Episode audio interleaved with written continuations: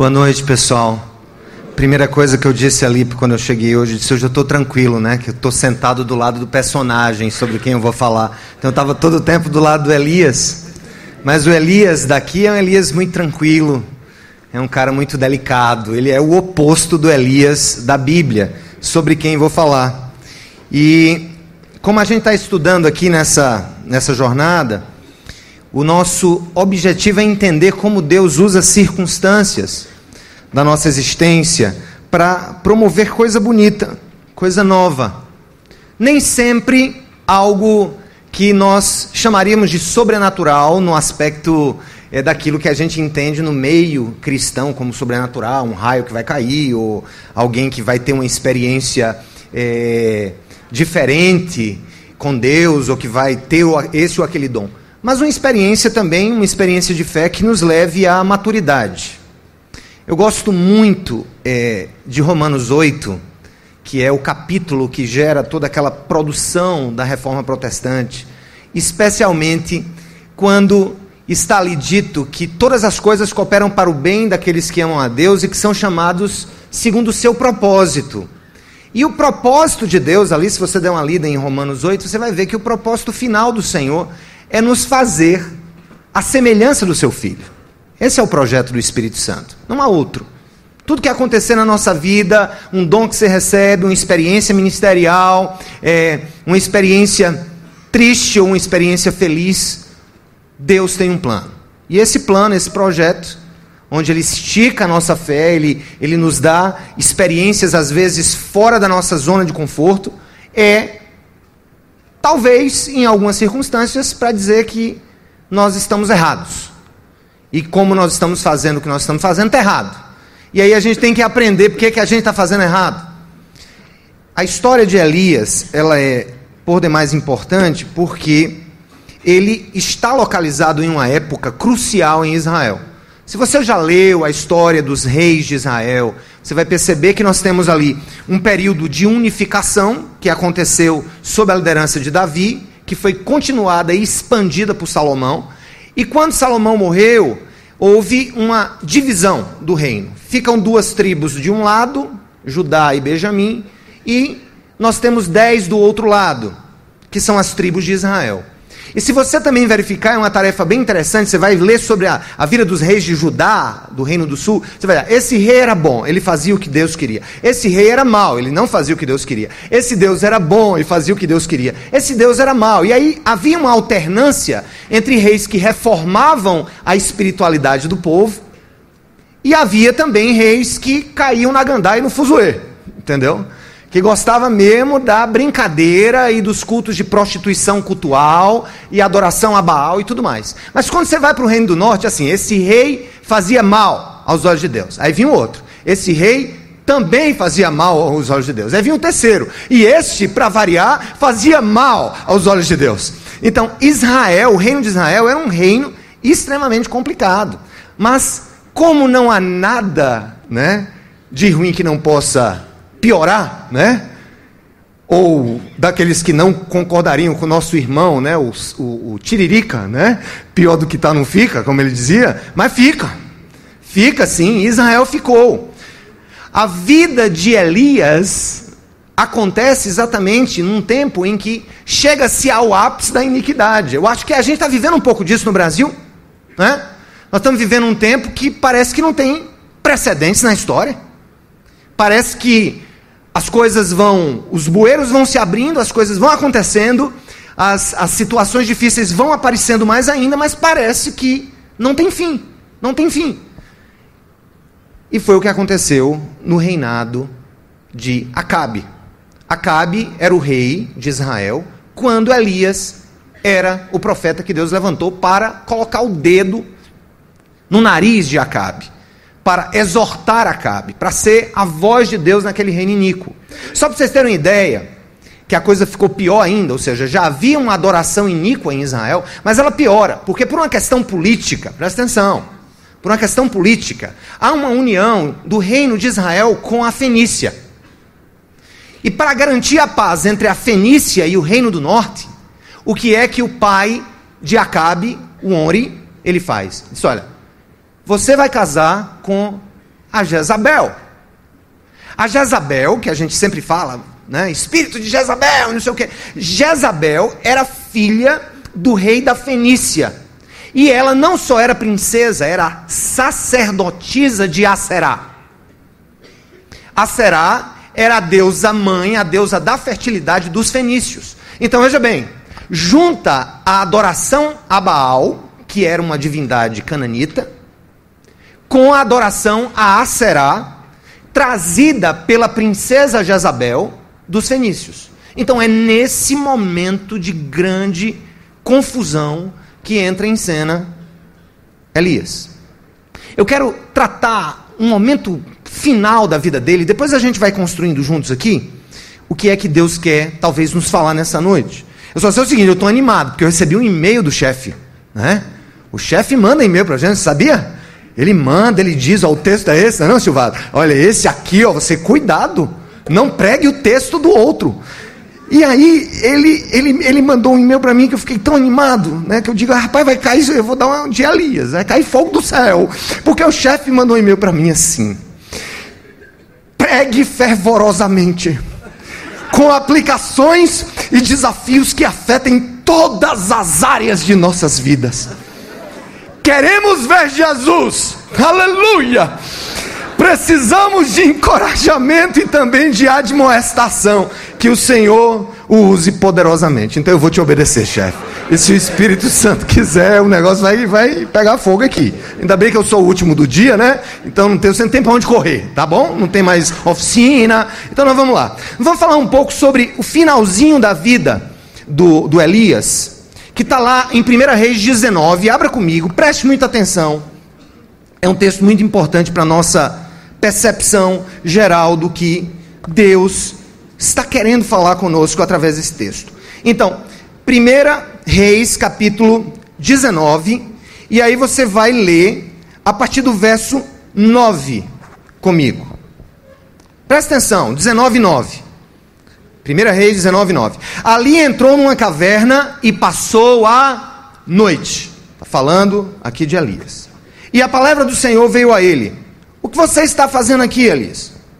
Ele respondeu: Eu tenho sido muito zeloso pelo Senhor, o Deus dos exércitos. Os israelitas rejeitaram a tua aliança, quebraram os teus altares e mataram os teus profetas à espada. E eu sou o único que sobrou. E agora também estão procurando matar-me. O Senhor lhe disse: Saia e fique no monte, na presença do Senhor, pois o Senhor vai passar. Então veio um vento fortíssimo que separou os montes e esmigalhou as rochas diante do Senhor, mas o Senhor não estava no vento. Depois do vento houve um terremoto, mas o Senhor não estava no terremoto. Depois do terremoto houve um fogo, mas o Senhor não estava nele. E depois do fogo houve o murmúrio de uma brisa suave. Quando Elias ouviu, puxou a capa para cobrir o rosto, saiu e ficou à entrada da caverna. E uma voz lhe perguntou: O que você está fazendo aqui, Elias? Ele respondeu. Observe que ele responde a mesma coisa que ele responde lá em cima, depois de ter a experiência com Deus. Ele repete a mesma lamúria. Tenho sido muito zeloso pelo Senhor, o Deus dos exércitos. Observe que ele não mudou uma palavra. Os israelitas rejeitaram a tua aliança, quebraram os teus altares e mataram os teus profetas à espada. Sou o único que sobrou e agora também estão procurando matar-me.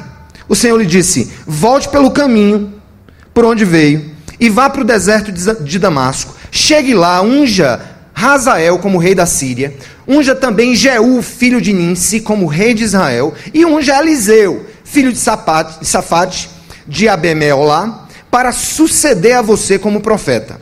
Jeú matará todo aquele que escapar da espada de Razael, e Eliseu matará todo aquele que escapar da espada de Jeú. No entanto, fiz sobrar sete mil homens em Israel, todos aqueles cujos joelhos não se inclinaram diante de Baal, e todos aqueles cujas bocas não o beijaram. Olha só, a gente está no final do ministério dele, mais ou menos ali. Está no momento de definição, no momento crucial, o momento mais difícil dele. Mas eu quero lembrar, gente, a gente não pode entender a história de Elias sem entender três fases, e eu quero ser bem rápido passando por essas fases. para que a gente possa se localizar nessa fase final. A primeira é aquela fase que nós chamaríamos do anonimato à glória. É interessante que Elias aparece na Bíblia, a gente não sabe de onde ele veio. Ele aparece de repente no capítulo 17 de 1 Reis e se diz apenas o seguinte: Elias o Tisbita. Elias o Tisbita estava em Gileade e falou para o rei Acabe: é o seguinte. Ele começa logo assim: é o seguinte, o cara já entra solando. É o seguinte: não vai cair uma gota d'água, nem sequer orvalho nessa terra, por causa da adoração que vocês estão fazendo aqui a esses falsos deuses, até que eu diga uma palavra contrária. Até que eu dê um comando, uma contra-ordem. Olha só, o cara já entra, como a gente diz lá na Paraíba, por cima da carne seca. O cabo já vai de tamanco, entendeu? Ele já vai calçando nos peitos do rei. Agora você não sabe de onde ele veio. Você não sabe. Você só sabe, a única informação é Elias, o tisbita. E esse cara, ele entra na história de Deus de maneira anônima. Nós não sabemos, como falei, exatamente de onde ele veio, o que aconteceu na vida dele. E quando eu ouço as histórias do Haggai, e quando eu ouço histórias como a gente tem visto, desses homens que, anônimos, nunca saíram numa revista de liderança, nunca saíram em algum jornal, não são pastores de igrejas conhecidas, e de repente aquela pessoa ali é usada por Deus anonimamente, ela entra no negócio e ela recebe o treinamento do Hagai, e ela faz o seminário nacional, que assim, fazendo uma propaganda fora de hora, é o melhor do Hagai, no meu entendimento, é o seminário nacional. Se você gosta de vir para o congresso, bom para você, mas se você fizer o Seminário Nacional, melhor para você, porque é lá que as nossas porcas e parafusos são apertados, e aí Deus começa a tirar leite de pedra. Ele pega alguém que não tem uma história, digamos assim, e de repente usa aquela pessoa para fazer um, algo maravilhoso. E o cara sai assim, olha, ele sai mesmo louco. Eu fiz o meu treinamento de Singapura em 2005 janeiro de 2005, logo depois do, do, do, tsunami que varreu ali a Indonésia, a Malásia, que aconteceu em dezembro, e eu estou lá em 2005 é, fazendo treinamento. Eu volto assim, é, cheio do Espírito Santo, eu volto cheio de vontade de fazer coisa nova. Cada um tem a sua experiência com o Hagai, né? A minha experiência é, não foi tanto liderança, né? mas foi muito na área de inovação, criatividade, excelência naquilo que faz e tudo mais. Então, chega lá. Elias faz um treinamento do Hagai, tá? E ele chega lá e já vai com toda. É o seguinte, vamos organizar esse negócio aqui, tá? O povo tem que saber quem é o Deus verdadeiro. E aí ele começa naquele, naquele vigor. O que, é que acontece com ele? A primeira coisa que acontece, Deus o alimenta com corvos. Quem, quem lembra disso? Ele vai para a beira de um rio e Deus começa a mandar corvo dar para ele comida de manhã e à tarde. De manhã e à tarde. Imagine só. E ele bebia aquela água. E corvo, se você não sabe, Deus é muito, nosso Deus, ele é muito, muito interessante. Ele é cômico. Corvo é uma das, aves, uma das aves que mais esquece dos seus filhotes. Então, Deus pega uma ave esquecida, nada maternal, entendeu? E vai cuidar daquele maluco ali na beira do rio com pão, de manhã e de tarde. Aí o que é que Deus diz para ele? Agora você vai sair daí, entendeu, Elias? Agora você vai lá para a Fenícia, olha só, a terra da Jezabel, a terra da adoração a Será. Você vai para lá e lá tem o um episódio que ele encontra aquela viúva. Aquela viúva, gente, ela era por natureza adoradora de Aserá. Ela era adoradora de Baal. Não se engane, ele estava em terra pagando, totalmente pagando, e Deus manda ele para lá. Deus manda para um lugar que um judeu normal não iria. E aí a gente tem os primeiros sinais da expansão da graça de Deus, da expansão do evangelho para todas as nações, povos e línguas. E aí ele chega lá naquela cidade. Ele chega onde está aquela mulher e, aquela, e pede comida. E ela diz que não tem. Olha, só tem um pouquinho de farinha, um pouquinho de óleo. Eu vou comer, porque já havia seca há muito tempo. A seca já estava se aproximando aí dos três anos, nada de chuva. Ela disse: Olha, eu vou comer esse pãozinho aqui com meu filho e vou morrer, porque não tem mais nada o que comer. Disse: Não, faça um pãozinho para mim, tá? Faça uma comida para você e eu lhe digo no nome de Jeová que não vai faltar óleo e nem vai faltar na sua na sua vasilha trigo. Você vai ter tudo que você precisar até que Deus mande chuva de novo. E aí, gente, vê um episódio da morte daquele menino, estão lembrados? O menino morre, o filho da viúva morre. A única esperança para uma mulher viúva naqueles tempos era o seu filho. Não tinha cuidados do Estado, é, não existia um Estado social, não existia pensão por morte do marido, não existia nada disso. Uma viúva estava fadada a depender dos seus filhos. E ela tinha um filho único, e Deus pega e leva aquele menino.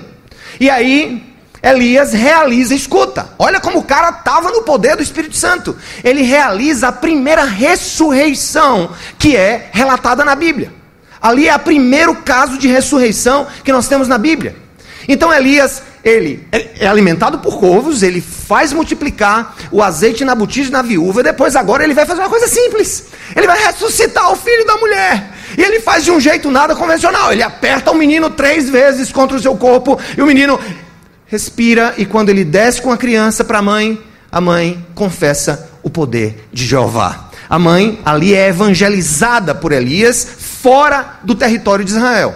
Mas aí não chegou, chegou a hora dele enfrentar os profetas. E ele chega e manda avisar a o rei Acabe que havia chegado a hora de colocar à prova quem era Deus e quem não era Deus naquele lugar. Aquele trato leva àquele momento apoteótico. Ali foi o, sabe, o ápice. Estão ali 400 profetas de Baal, 450 de Aserá. Se eu não troquei, era 400 de um, 450 de outro. Mas estavam ali 950 profetas daquelas falsas divindades. E Elias achando que era o único profeta, né? Ele tô, tô aqui, eu sou o único, tô aqui, Deus está me enchendo, Deus está me enchendo de poder e é um negócio aqui, um negócio aqui, o cancão vai piar. E nós vamos ver quem é que é o Deus aqui nesse negócio. E ele pega, propõe que cada grupo, ele versus os 950, um tamanho dessa sala, imagina, Gente, profeta desse tanto e ele sozinho ali, ele pega dois novilhos, dá um para a turma e, dá um, e pega um para ele e diz assim: é o seguinte, você vai botar aí, vai preparar o, o, o, o, sacrifício, o Deus que responder com fogo é o Deus de verdade. Aí começa os caras lá. Baal, Aserá, Baal, Aserá, e era dançando, e era pulando, e ele começa a tirar onda, né? Ele começa a fazer piada. E aí, rapaz, o Deus de vocês deve estar dormindo, né?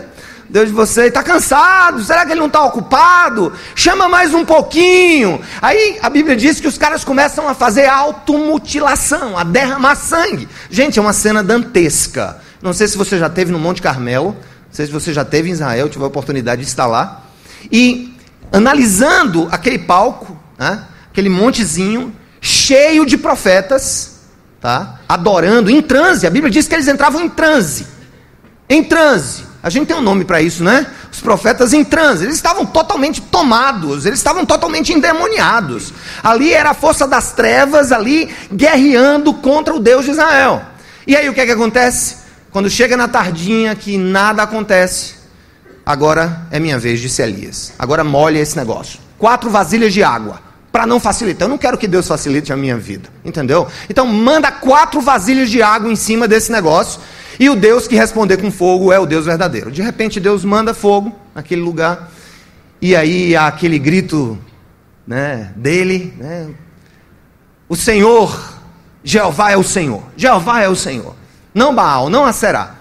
E ele vai para uma outra etapa. Agora chega a hora de matar os 950. A Bíblia diz que os 950 foram mortos. Provavelmente judeus que estavam ali, israelitas que estavam ali, viram a experiência, tiveram a experiência, juntaram-se ali a, ao clamor de Elias e mataram aquelas pessoas todas. Mas chegava a hora dele mandar também chuva. Chegava a hora então dele dizer que a chuva iria voltar. E depois de sete vezes ele pede um assistente para ele: tem chuva, tem não, tem chuva, tem não, tem chuva, tem não, tem chuva, tem não. Tem. Depois da sétima vez eu vejo uma pequena nuvem do tamanho da mão de um homem. Então é o suficiente. Deus está vindo com água. Ele chega para o rei Acabe e diz assim: corra, corra, corra para a cidade de Jezreel, senão você não vai chegar lá. E é interessante que o vale de Jezreel, que também é o vale de Armagedon, naquela época era extremamente pantanoso. E se ele não corresse naquela hora, ele iria ficar no meio. Se Acabe não corresse, ele ia ficar no meio. Então Acabe sai na carruagem, sai Elias correndo atrás dele, agora vai mostrar mais força ainda a Acabe, ele sai correndo. A Bíblia diz que Deus dá para ele uma força sobrenatural, que ele ultrapassa Acabe na carreira e chega primeiro. Aí quando chega lá, um fato coloca por terra toda a glória daquele homem. Quando Jezabel soube do que tinha acontecido com os 950 profetas, fez um juramento e disse: Eu juro pelos deuses que eu vou matar esse cara.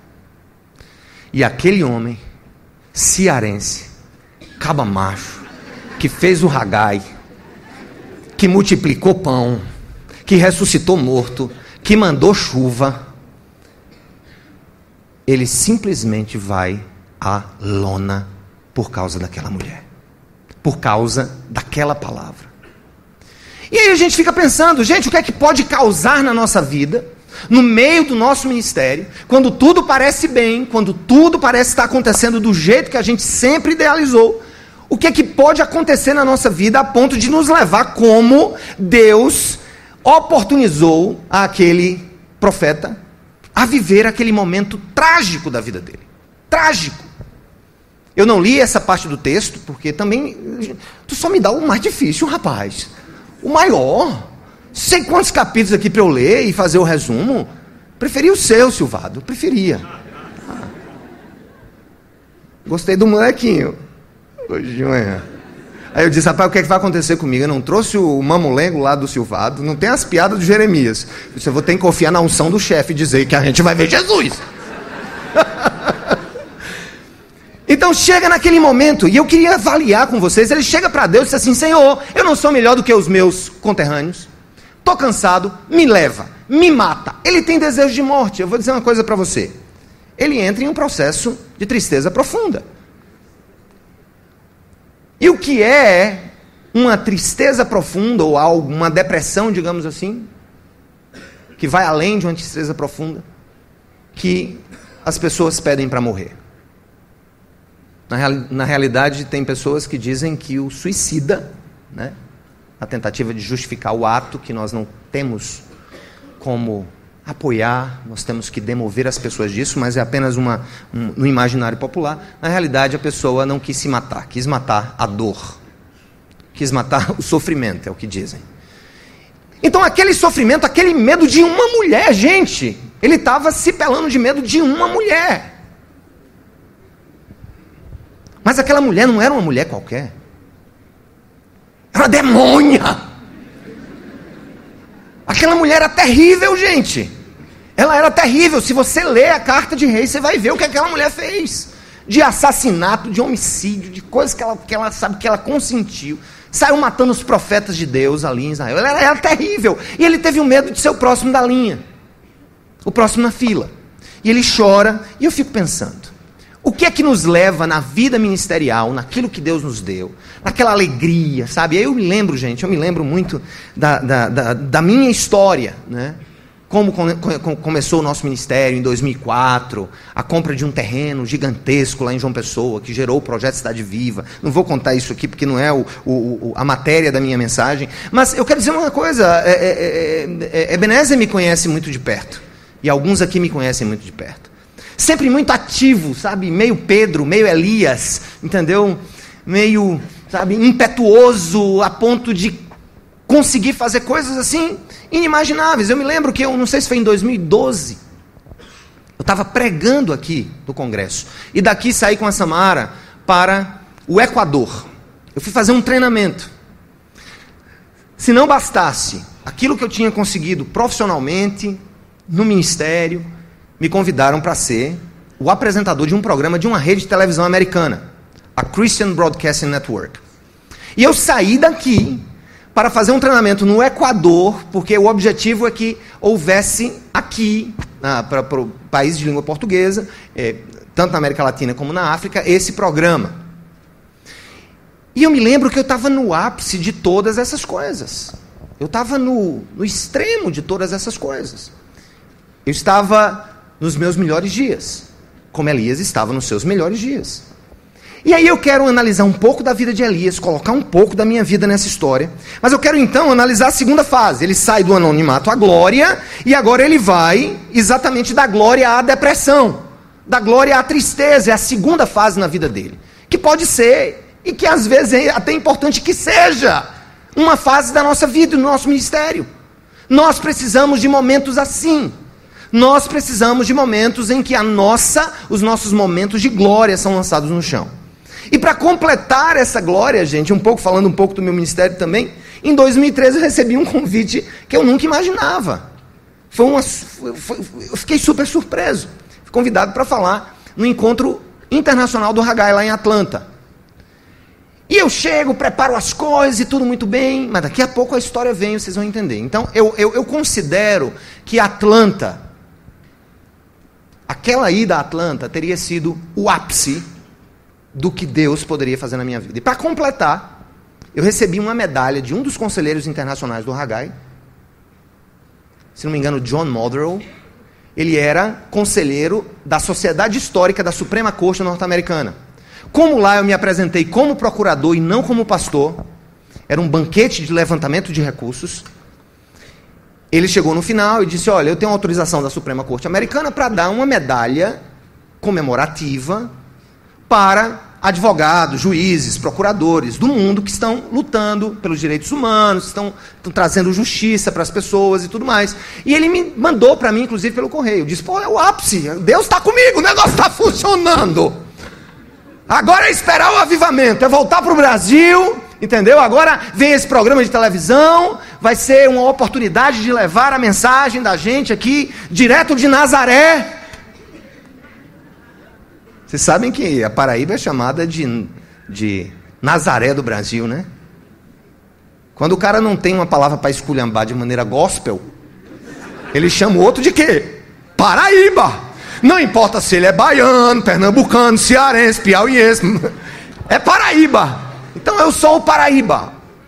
E eu via tudo aquilo, gente, numa perspectiva muito maluca no meu coração. Eu digo, Deus, o negócio está ficando bom. E aí, gente, o que é que acontece? A gente vê na vida de Elias, só passar um pouco por, por aqui, a gente vê que ele entra naquela depressão, aquela tristeza profunda, e vem a pergunta: como um ministério tão profícuo, talvez o seu no momento, corajoso, chega a um momento tão desolador? E por quê? Quais as razões? Então, algumas razões. Primeiro, o cara esperava avivamento espiritual, certo? Se ele derruba, se ele manda destruir 950 profetas de uma falsa divindade, então o avivamento vai chegar a Israel. Chegou a hora de chegar o avivamento. E ao invés dele ter uma Jezabel arrependida, ou oh, Elias, perdão por ter matado os profetas, você é realmente Deus, o Deus de Israel, o Deus verdadeiro. Ela, ela diz que vai matar o cara. Então ele espera, em vez, ao invés de avivamento, ele recebe ameaça de morte. É um negócio bem diferente, né, pessoal? Diga-se de passagem. Muito diferente. Segundo, exaustão física e emocional podem também nos levar a quadros de profunda tristeza. O cara ficou ali, gente, ó, lutando naquele monte com aquele povo. Depois ele sai correndo. A Bíblia diz ainda que ele faz uma viagem de mais 24 horas. Então, ele está ali num momento muito cansado, exausto fisicamente, exausto emocionalmente, chateado com Deus, eu posso até dizer. Chateado. Como quem diz assim: como é que é, rapaz? Dediquei a minha vida toda para esse negócio. Agora que eu tenho 950 defuntos, que nós matamos, nós conseguimos exterminar esses falsos profetas, chegou a hora do avivamento. E o que chega é uma ameaça. E uma ameaça que leva à depressão. Exaustão física, talvez seja a sua situação hoje. Talvez você esteja vivendo em quadros de exaustão física, de hiperatividade, de ações frenéticas no ministério. Gente, nessa época da minha vida, eu estava fazendo um doutorado nos Estados Unidos, continuava agindo como procurador, liderando uma igreja de milhares de pessoas, e ainda inventei de ser artista de televisão.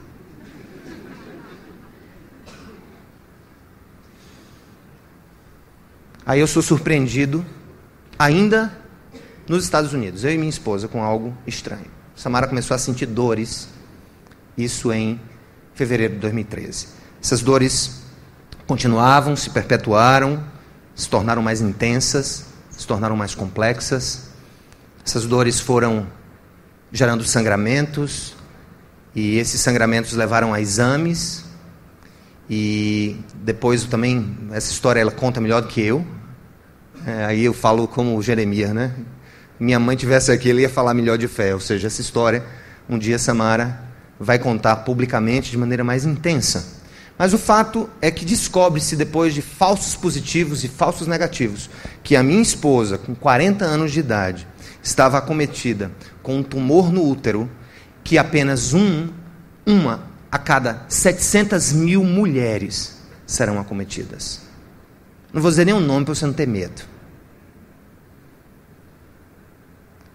Algo que simplesmente fez desabar o nosso chão. Como assim? Como? Cadê o avivamento? Investi minha vida, investimos nosso tempo, como? Como? Sou um pastor bivocacionado, ainda trabalho na tentativa de ser um pouco menos pesado para a igreja. Como que isso pode acontecer? Como, Senhor? Eu não estou entendendo. Eu acho que esse exame está errado. Nós achávamos que tudo isso estava errado, até que a verdade nua e crua veio diante dos nossos olhos. Possibilidades muito remotas de cura. Muito remotas. Algo que poderia vitimá-la em 24 meses. Isso aconteceu em 2013. Tudo teve que parar. Tudo teve que parar.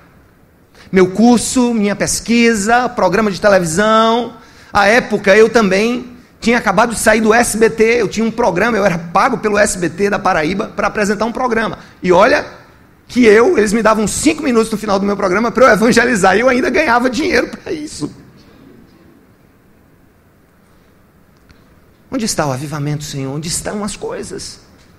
Tínhamos montado uma escola, estava fazendo sucesso em João Pessoa, uma escola cristã, full time, bilíngue. E eu me vejo ali. Não, Senhor, é melhor que o Senhor nos leve.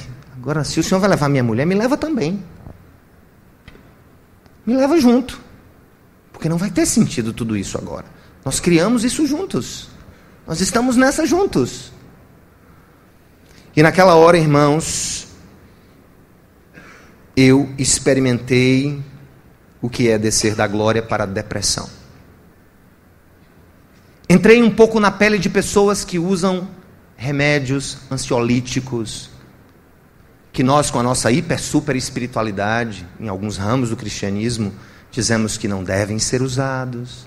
Afinal, você é crente, você confia no Senhor, e lá estou eu tomando Rivotril, lá eu tomando outras coisas para conseguir viver, para conseguir dormir, acompanhando toda a dor de Samara, todo aquela, aquele conjunto de revelações que vinham aos poucos, a ponto de chegar para ela, certamente, o momento final, e para mim, de grande tensão.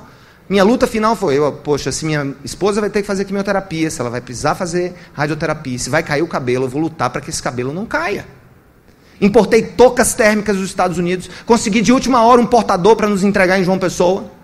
Pagamos muito caro por isso, tocas que, se refrigeradas durante a infusão da, da quimioterapia, poderia evitar a queda dos seus cabelos dos seus lindos cabelos. Chega num dia de domingo, depois a gente já estava feliz, porque já tinha passado 10, 12 dias e nada do cabelo cair. Depois das primeiras aplicações, eu chego, preguei no domingo de manhã na igreja, 10 e meia da manhã eu chego, 11 horas da manhã eu chego, Samara está sentada chorando e a casa toda cheia de cabelo. E eu tive que tomar aquela decisão final, como que para zerar a conta, como que para dizer assim: Senhor, se estamos nessa, vamos até o fim.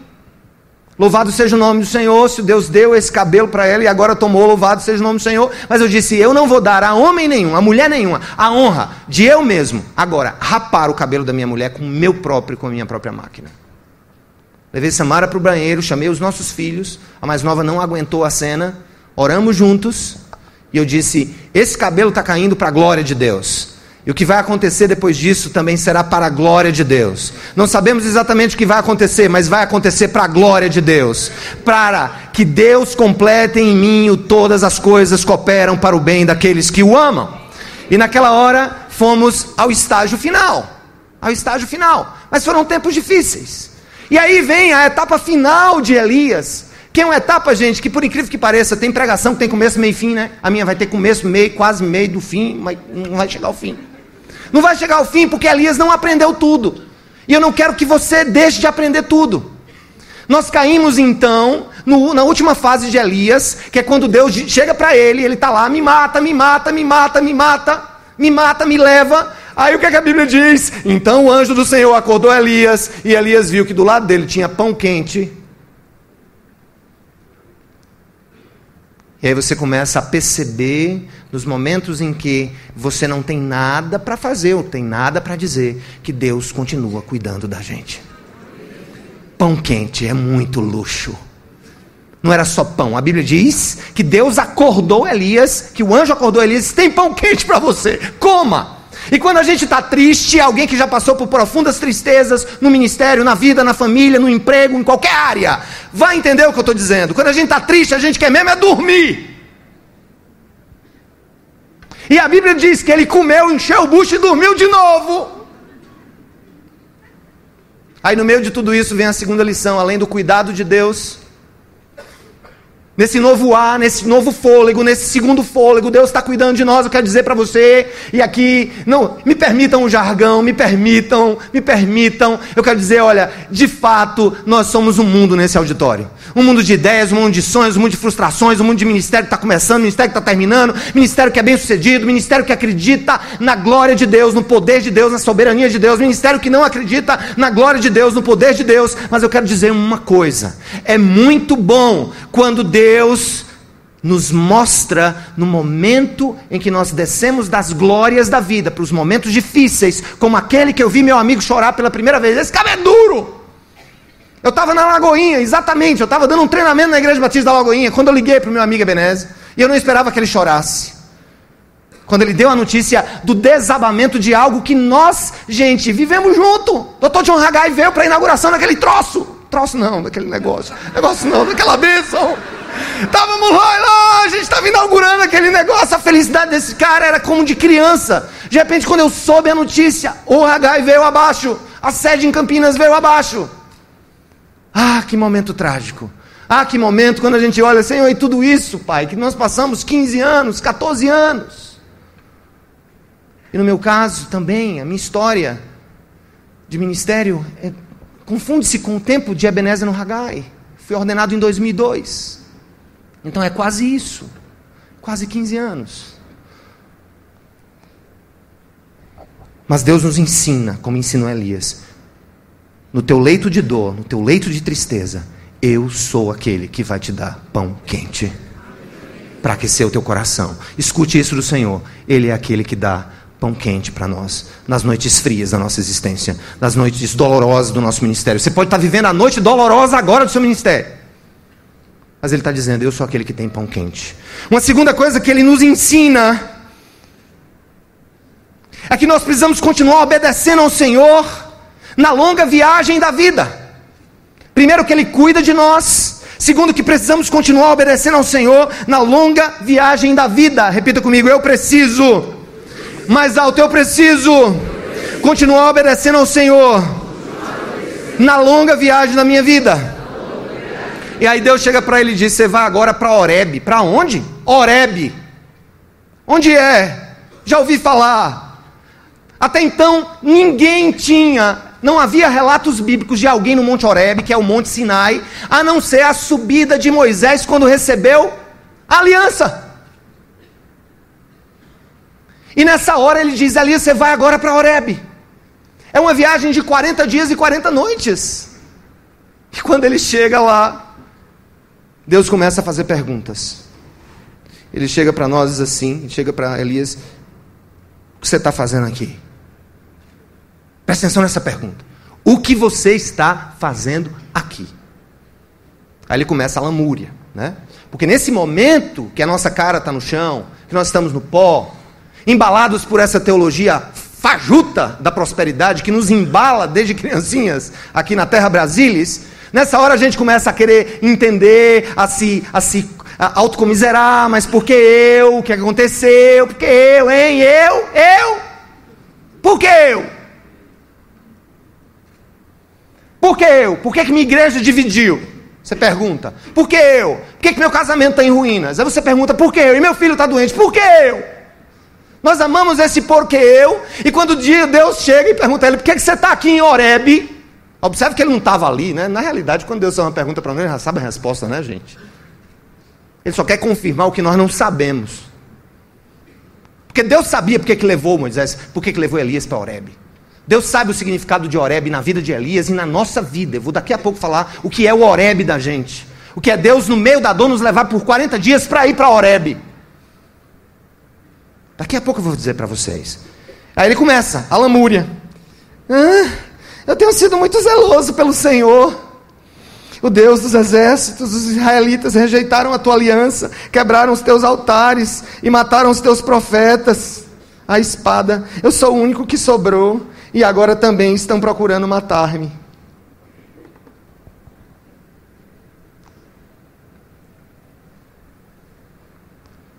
Pecado.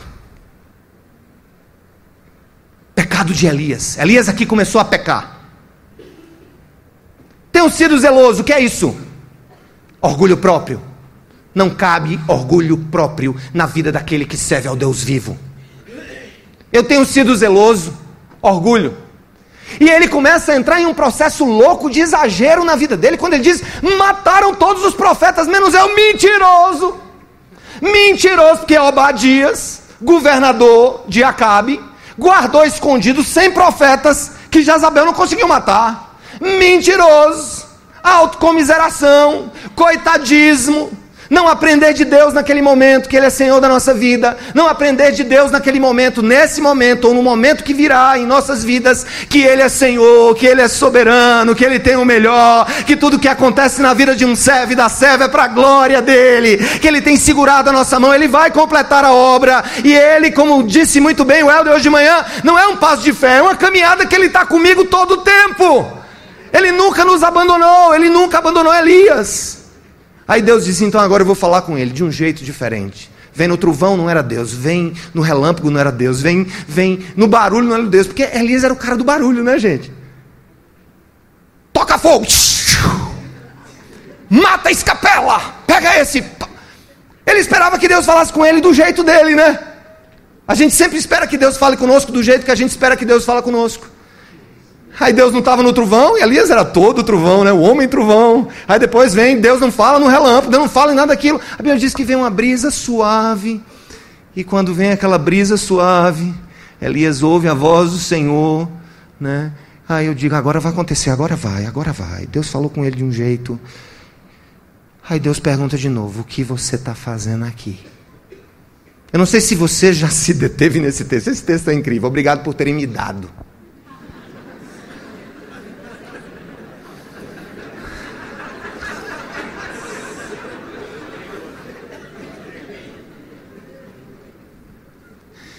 Deus faz a mesma pergunta para o cara, depois de falar com ele, depois dele ouvir a voz do Senhor. Que era o anjo que estava falando ali, era o Senhor que estava falando com ele. Na brisa suave. Aí ele pergunta, gente, compara na tua Bíblia, a minha tradução pode estar errada, mas ele respondeu, ipsis literis, a mesma coisa. Quer que eu repita? Que é que você está fazendo aqui? Eu tenho sido muito zeloso. O Senhor dos Exércitos, os israelitas rejeitaram a tua aliança, quebraram teus altares, mataram os teus profetas. Ai, espada! E eu sou o único que sobrou. E estão querendo me matar. Voar!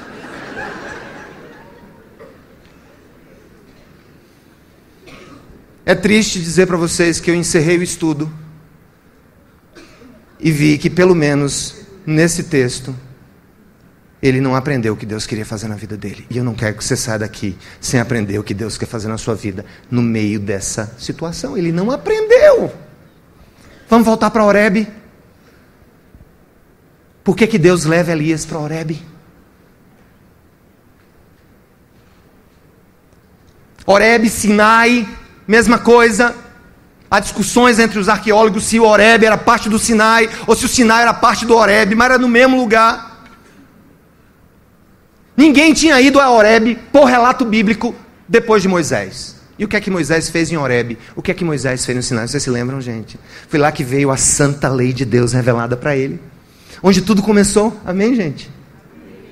Onde as promessas de Deus estavam ali, foram dadas a Moisés. Moisés recebeu, desceu. Trocaram Deus por um bezerro. Moisés quebrou, Deus reconstruiu, mas estava ali, foi em Horeb, foi no Monte Sinai, que Deus, gente, ele verbaliza, ele, ele torna ali em um instrumento escrito o seu pacto de salvar um povo para a sua glória, o seu pacto de formar a sua igreja no deserto. É naquele momento que é entregue a lei, gente, o início o início da codificação de toda a ética do reino de Deus. É o início. A lei de Deus, a lei perfeita, que Paulo diz que é perfeita. A lei que Jesus cumpriu, ipsis literis.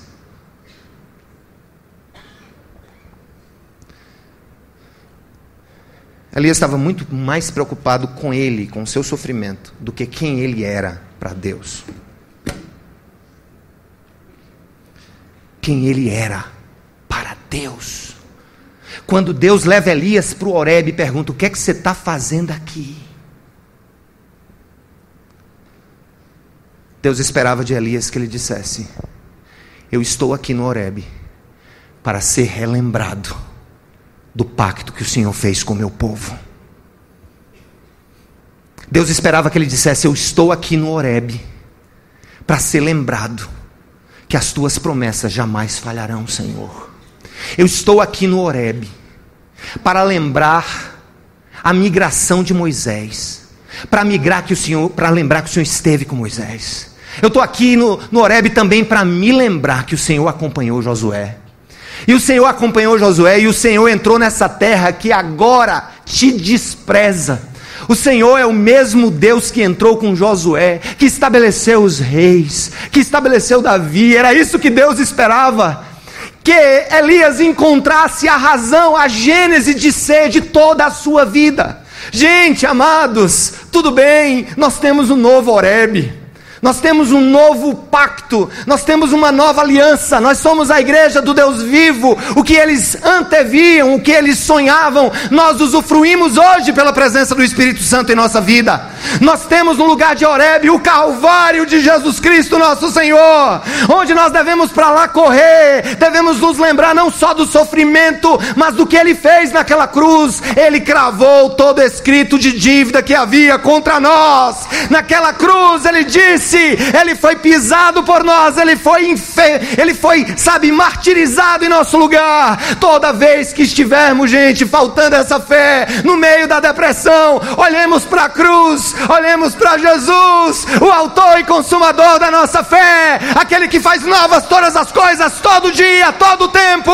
O Calvário é o nosso Oreb, e Jesus é aquele que nos liga eternamente esse plano perfeito de Deus. É por isso que Paulo diz em Romanos 8: nem morte, nem vida, nem anjos, nem principados, nem coisas do presente, nem do porvir, nem poderes, nem altura, nem profundidade, nem qualquer outra criatura será capaz de me separar do amor de Deus que está em Cristo Jesus, porque você está aqui.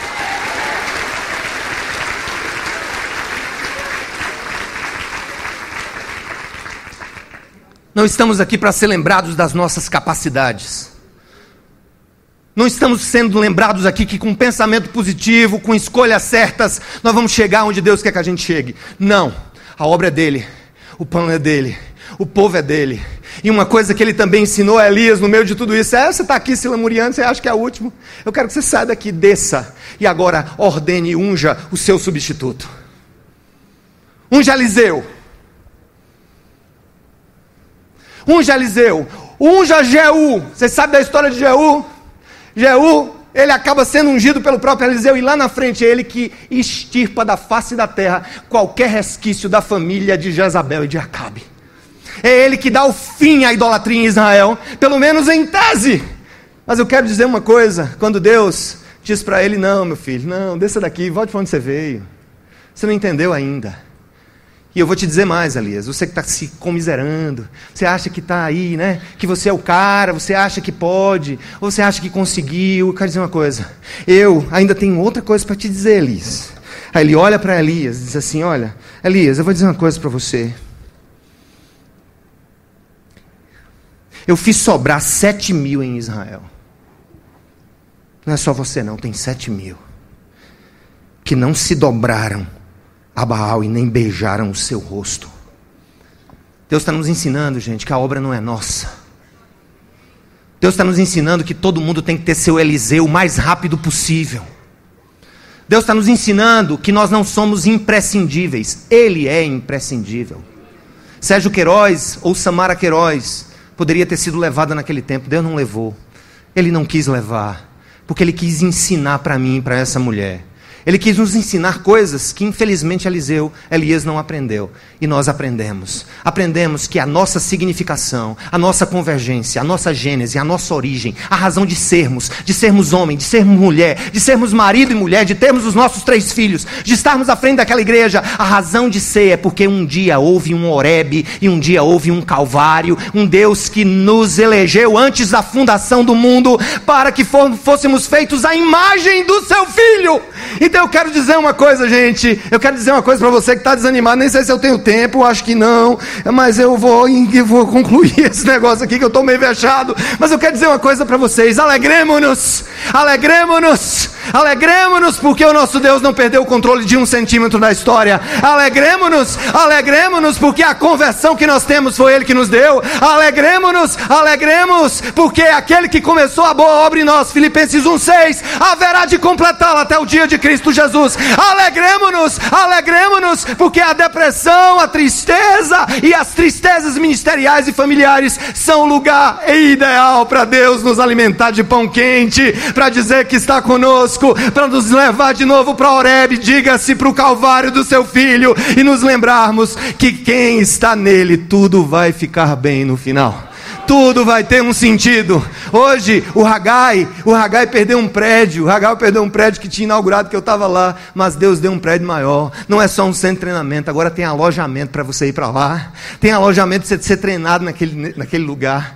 Minha mulher, ah, minha mulher, o Senhor fez com que ela fosse também uma exceção dentre aqueles que ele levaria, e ela está aqui viva, quatro anos depois, mas uma outra Samara, uma Samara muito mais dedicada ao Senhor, uma Samara muito mais madura, uma Samara escritora, líder de, líder de mulheres, uma Samara que agora está comigo mais do que nunca, seguindo, mais humildes, mais quebrantados, mais certos do que essa grande obra que a gente está no meio. É dele, é dele. E eu digo todo dia que eu acordo, Senhor, obrigado que eu estou aqui, obrigado que o Senhor me botou nesse negócio, mas eu quero te dar honra, glória, louvor e exaltação pelos séculos dos séculos. Glorifique ao Senhor e responda: por que você está aqui?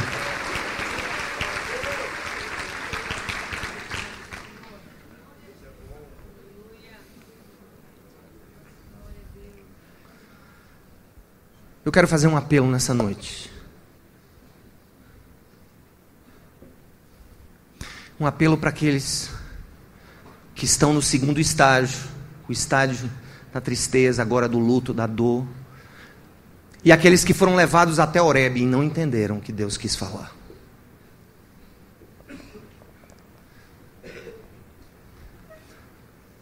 Eu sinto no coração de dizer aqui para você, pastores, quem são pastores aqui? Levanta a mão.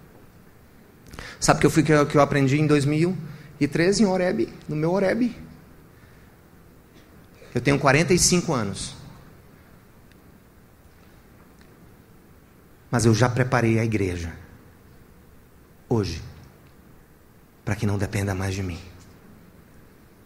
Tem pelo menos três Eliseus andando comigo.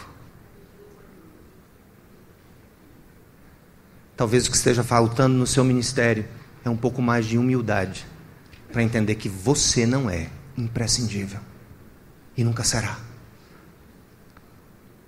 Não sei para quem que eu falei isso, mas falei, está falado.